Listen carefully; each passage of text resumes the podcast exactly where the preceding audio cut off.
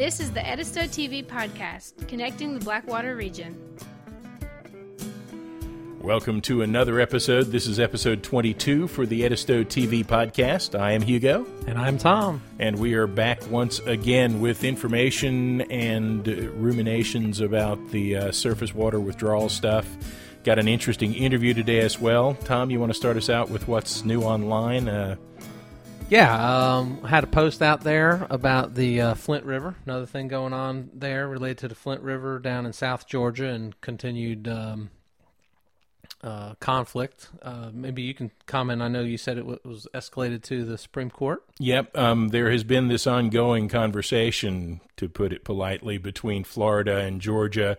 Alabama's got a little bit of interest in it too, on water coming out of the Flint River system that uh, provides fresh water running out into Apalachicola Bay, which is an important oyster fishery for the state of Florida. And um, in the drought years a few years ago, a lot of the water from the Flint was not making it to Florida and Apalachicola Bay, so the oyster fishery suffered, according to some of the data. Others are looking at the oil spill and so forth for possible additional pressures on the fishery, and uh, also the amount of fishing that the oyster fishers were doing there as well.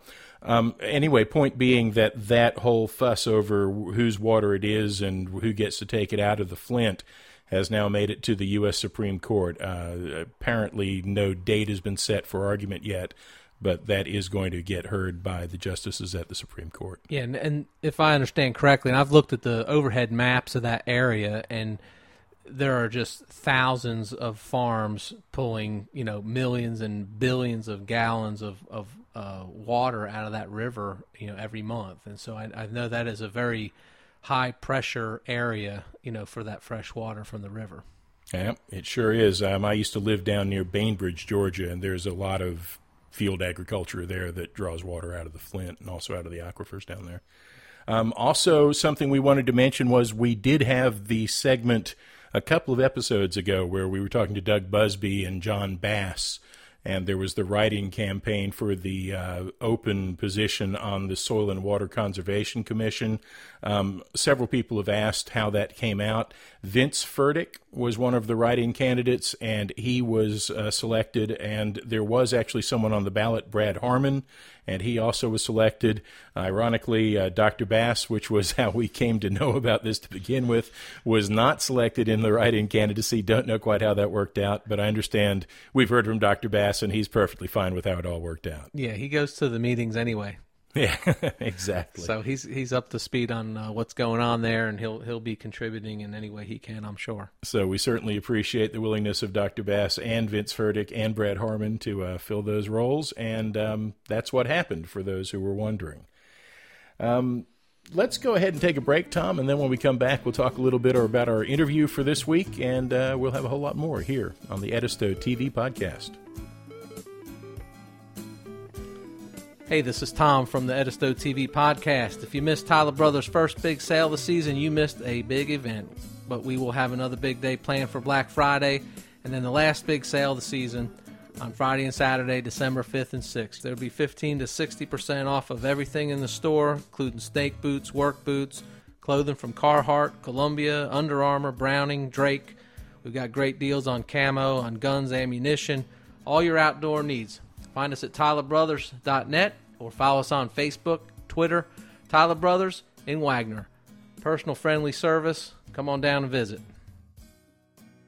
And we are back on the Edisto TV podcast, episode 22. And we are featuring this week an interview that we did earlier today on Tuesday, the 11th, with Heather Nix. Heather works on air and water quality issues for the very successful Upstate Forever organization based out of Greenville. And Tom, we've been seeing Heather around since we started working on this uh, surface water withdrawal stuff.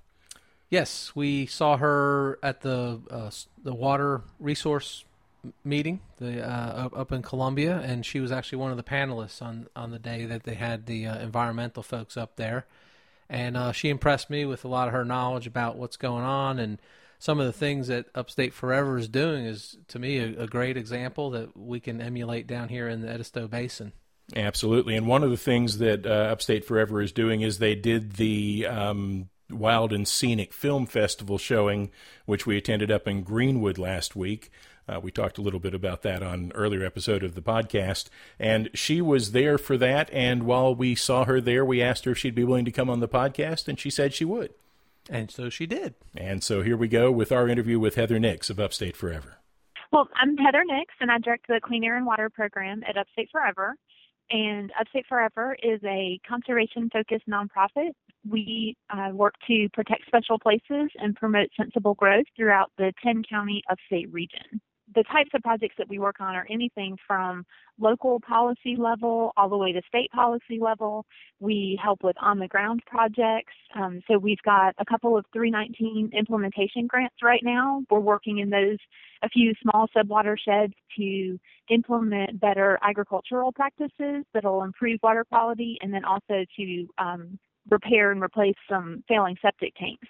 So those will result in obviously on the ground real improvements to water quality, but we also do things like um, look at pavement standards of different counties and cities. So basically, how much pavement does everyone require to be installed when a new development happens? And then we try to work with those the staff at that city or county to see if those standards are, are appropriate or if we can make some adjustments.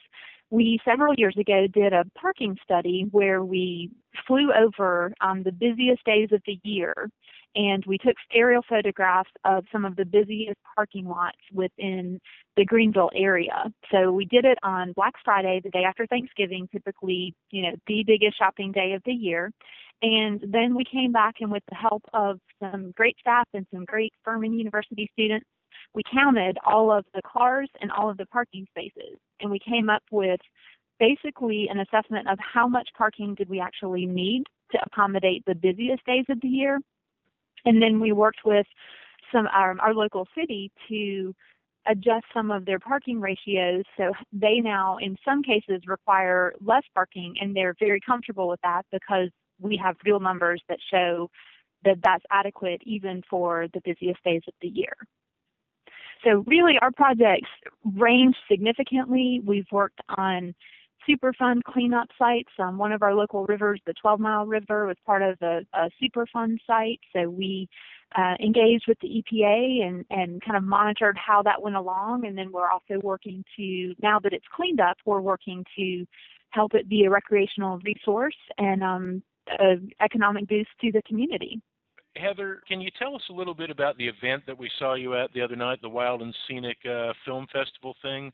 What was that, and and why did you do it, and how did it go? Sure. Well, the Wild and Scenic Film Festival is an event that is hosted each year by SYRCL, the South Yuba River Citizens League. They are located out west, but they um, basically have a several day film festival, and people submit films from all over the country, mainly focused on water related issues or recreation, but just focus on water in some way they choose some winners from their film festival, and then that package of films can be shown across the country. So this was the, I believe, the third time that we had hosted it. We we haven't hosted it for a few years, but we wanted to bring it to the Greenwood community in particular this year. The festival is really just a fun way to engage the public eh, about water issues or just about some of their local water resources. The films are, of course, from all over the place, but of course, you you get sponsors and and other groups that co-host the the session with us, and so.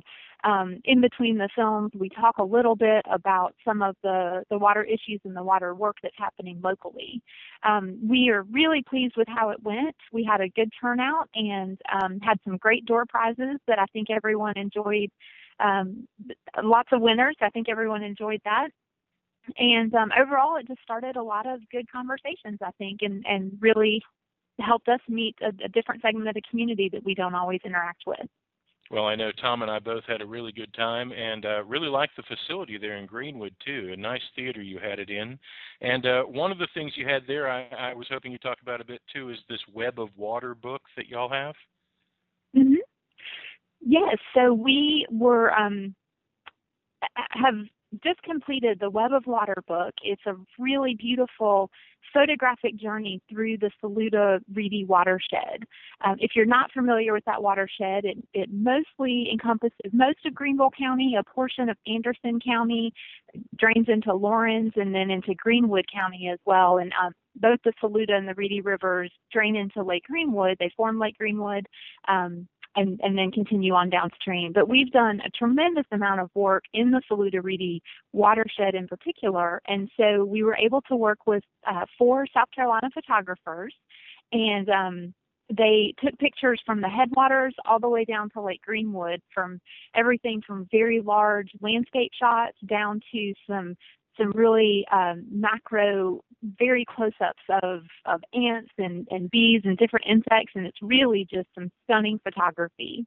Uh, we worked with John Lane from Wofford University, a local author, and he um, wrote kind of the the story that goes along with the pictures and we had it printed locally in spartanburg um, so overall you know the, the whole project was a very south carolina focused um, work and we're really excited about how it turned out we were able to raise funds to pay for all of the cost of the book and so now um, we're selling the books for $40 a piece and all of the proceeds are going to support Upstate Forever's work in the Saluda Reedy watershed. Outstanding, and I know it's available on y'all's website. We'll provide a link for that with the show notes when we when we do the show. Um, I know if I guess it was two or three years ago now um, Mr. White, Brad White, came down and talked to the uh, Friends of the Edisto at their annual meeting in Orangeburg. And he was talking about how Upstate Forever came to be. For listeners to the podcast who may not know the story, can can you give me the sort of the the short version of how y'all started and what you've become? Sure. I, I won't do it nearly the justice that, that Brad did, I'm sure, but um, basically Brad grew up in the Greenville area. His family was was very um, conservation focused and spent a lot of time out in nature. He uh, followed kind of in his father's footsteps and became an environmental attorney, and he practiced law for for many years and then just kind of saw how the community was changing and significant growth is happening in the greenville spartanburg area in particular. Um, and just he saw how that was starting to affect quality of life and got concerned with it. And so he um, started upstate forever kind of in his in his basement so to speak um, and it has just grown into a, a larger, much larger organization. We have we've been around for about 17 years. We've got about 17 um, uh, staff members, full and part time, and we've got two offices, one in downtown Greenville and one in downtown Spartanburg. What are your thoughts on the existing Surface Water Withdrawal Act and and the interest that we have in having that get changed to something that works a little better to protect rivers all over South Carolina? Sure. Well, the existing Surface Water Withdrawal Act has some some holes that I think have become very apparent with with what's happened around the Edisto and, and all of the work that y'all have done in particular. Um, some of the problems or some of the the parts of it that we would like to see changed is are um, the safe yield obviously has become a big issue. We need to make sure that we are not allocating more water than we safely can, and that needs to include even during drought periods. We need to have um, drought protocols that we can put in place that would um, that would help govern all water withdrawals and to make sure that even during times of drought, we still have water in the river. We also need to start looking at the fact that we grandfathered in basically all water users at their existing water usage. There, if you just look in the past 10 or 20 years at some of the technological advances that have been able to reduce water usage, um, whether it be residential or through industrial uses. There's a lot of possibility, especially moving forward, that we'll continue to find new ways for industry to continue to operate at their same, their current levels, but with, by using less water. And we need to start being able to recognize that some of that that water may actually not be needed by by withdrawals, and that um, we need to, to reflect that within the the policy.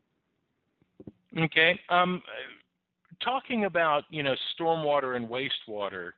Uh, Tom and I, along with Doug Busby, were at the um, South Carolina Water Resources Conference a few weeks ago in Columbia.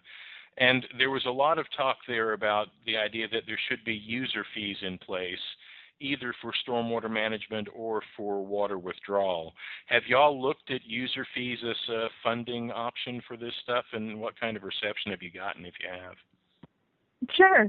Um, in particular, a lot of the focus has been on stormwater fees, and actually, there are several uh, municipalities and counties in the upstate that have already implemented stormwater fees.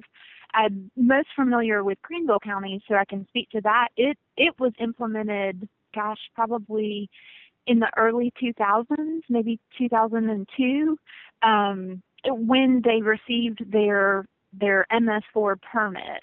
Um, so Greenville County is, of course, as are many other counties and cities, responsible for implementing a stormwater program. Um, it includes everything from basic, you know, education about stormwater issues to some much more technical work that they do. So the way that Greenville County and, and again several other governments chose to fund that that workload was by implementing a stormwater fee. It's a fee, not a tax, although it is um, attached to the property taxes. And last time I checked, it ran about $24 per um, what they call equivalent residential unit. So what Greenville County did is they looked at how much impervious surface on average um, was created by one resident, so one house, household. And then they, they took that, that became an equivalent residential unit. And so for every one of one of those units, you would pay $24. So the average homeowner pays $24 a year in order to support the work, the stormwater work that the county does. Um, but obviously, as you move into commercial facilities or industrial facilities that would have a lot more equivalent residential units, um, they would they would pay an increased stormwater fee. That has been uh, really successful. There were a lot of questions about it at first, but I think that everyone has gotten comfortable with the fact that it's um, it's equitable. It's it's a fairly low fee, so you know there's not a lot of burden on any any one household. Um, but it certainly raised the money for for the county, for the city, for for multiple other you know all of the governments that have adopted it. It's raised the funds for them to be able to implement their work and make some stormwater improvement. I think the way you asked the question, I thought where we were going was more charging people for the consumption of water and you're doing it on the wastewater side, um, is there anything uh, related to consumption? So if you're a I don't know, municipality versus if you're a business or whatever, and you're, or an agricultural entity that's consuming hundreds of millions of gallons per month. Um, mm-hmm. Has there ever been any discussion of charging people for the use of the water? To my knowledge, there has not been many discussions about actual charging for water withdrawals from streams. Um, I heard Dana Beach talk about that at the Water Resource Conference a few weeks ago, and I think it's a really interesting concept. Um, you know, obviously, water. Uh, like the, the example that Dana gave was that if you have a bottle of water that's empty, it's not worth anything and that the the water that is in that bottle is what gives that bottle value and it's the one part of of bottled water that no one that they don't pay for, the company doesn't pay for. Thought that was a really interesting way of looking at it, and um, you know I think it's certainly something that that should be on the table and that, that we should start a conversation about. But but yes, yeah, certainly um, in in our in my experience or to my knowledge, the storm the fees have been related to stormwater. Of course, when when we as individuals or as businesses, if we get water from our, our drinking water utility, you know, we of course pay for that service. And then on the wastewater side of things, we of course pay for the treatment of that, that wastewater as well. Um, I, I guess if Heather has anything to say about, you know, the coming legislative session, things that she's looking at or paying attention to, um, or any rumors she's heard of anybody stepping up to do anything on behalf of the uh, surface water withdrawal issue. Uh, we're always good for a good rumor. Uh. um, well, being in Greenville, you know, I don't I don't have my finger on the the pulse of all of the the statewide political happenings, but certainly among the conservation communities, there's been a lot of conversations about the Surface Water Withdrawal Act and the need to focus on that and the need to to fix the issues that have obviously um, come up with it. So I, I think I expect that to be one of the major focuses of the conservation community, and hopefully we'll be able to make some progress along those lines. Yeah, because y'all are involved with Ann Timberlake in the Conservation Common Agenda, aren't y'all? Yes, so so we're hoping that once again the uh, the water withdrawal thing gets some profile in that.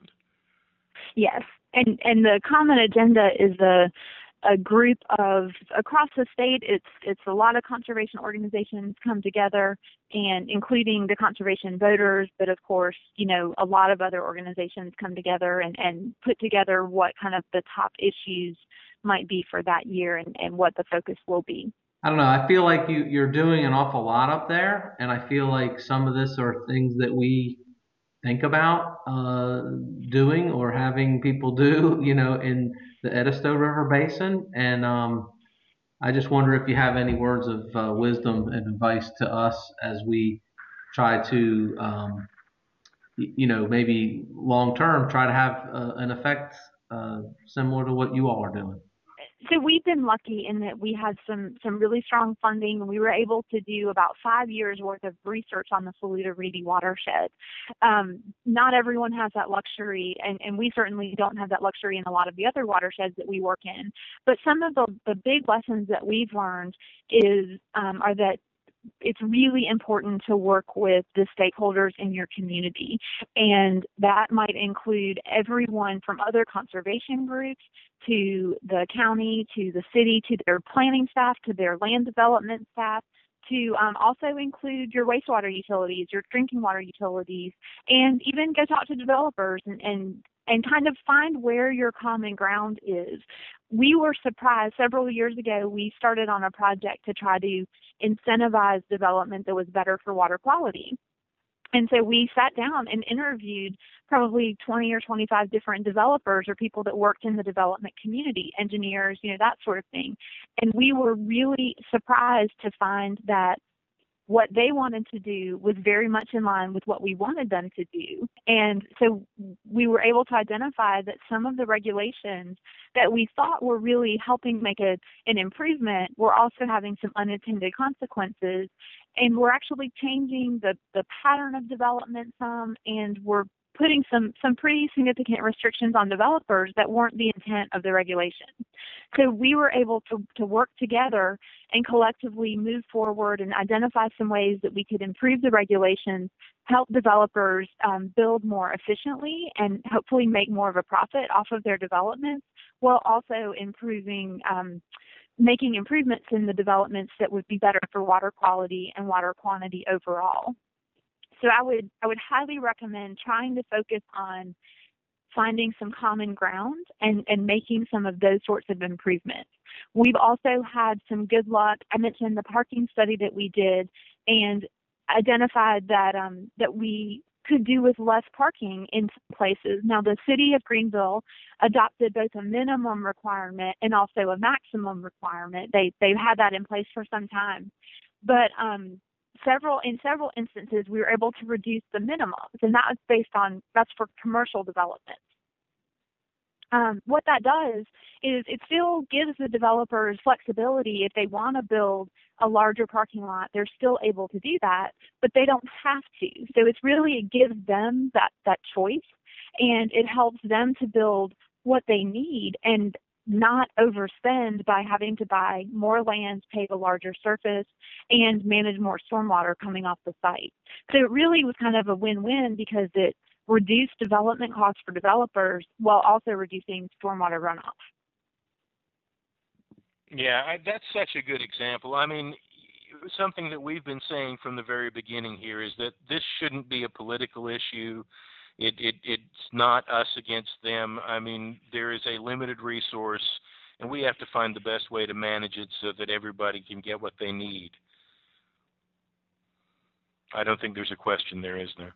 No, but no, um, I absolutely agree with you though.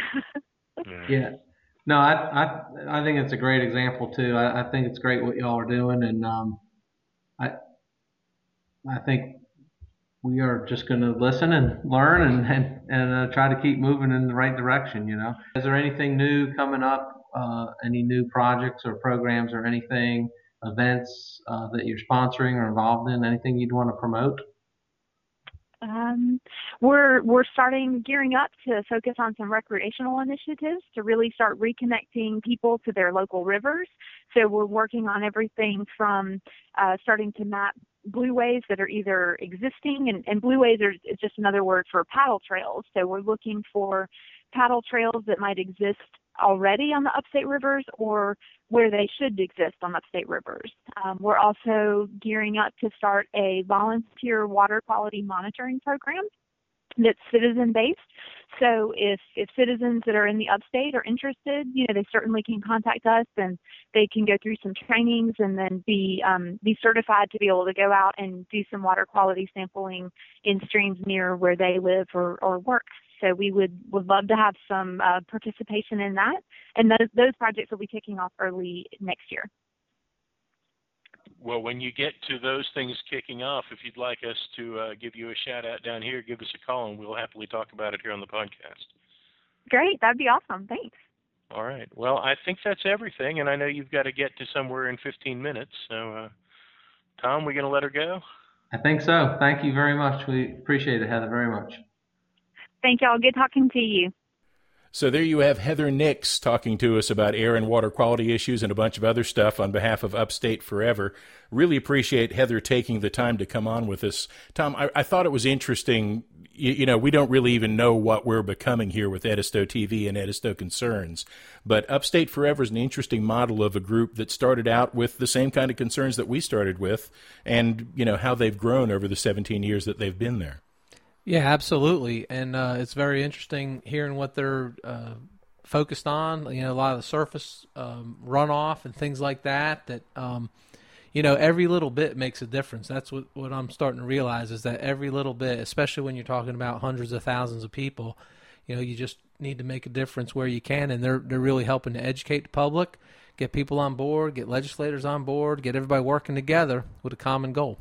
Yeah, and speaking of working together with a common goal, uh, hate to close on a down note, but I did speak to Doug Busby Monday night after meeting that he attended between environmental interests and the Farm Bureau, and I'm sad to report that his impression is that Farm Bureau is unwilling to work with us to find mutually acceptable solutions to the water withdrawal issue. I guess if they won't help us, we'll just have to keep working until they see the light. Um, I will say David Winkles has made his position very clear, and he swings a lot of weight with the legislature. We know this. But I think you and I, Tom, both agree, along with a lot of other people, that on the water withdrawal issue, Mr. Winkles is just on the wrong side of the facts.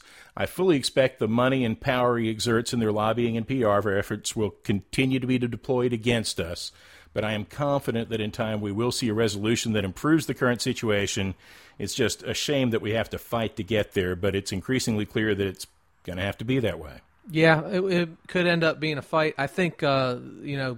Next thing I'd like to do is is try to line up farmers who uh, care about the rivers that don't believe that uh, farmers need need special exemption or or that anyone, even a farmer, should be able to take the river dry. And so um, you know, we've talked to people uh, lower part of the state that are uh, concerned about fisheries and, and shrimp and everything else going in there and how the upstream affects them. We've got, um, you know, a, a, number of agricultural interests that uh, have concerns about uh, uh, the current surface water withdrawal law. And I think if we can get farmers to make it clear that Farm Bureau and David Winkles does not speak for them – maybe we could have a, an, inter- an impact. Yeah, and you know, it's unfortunate that Mr. Winkles is unwilling to put his organization on the right side of this issue because a lot of what they have to say has some merit.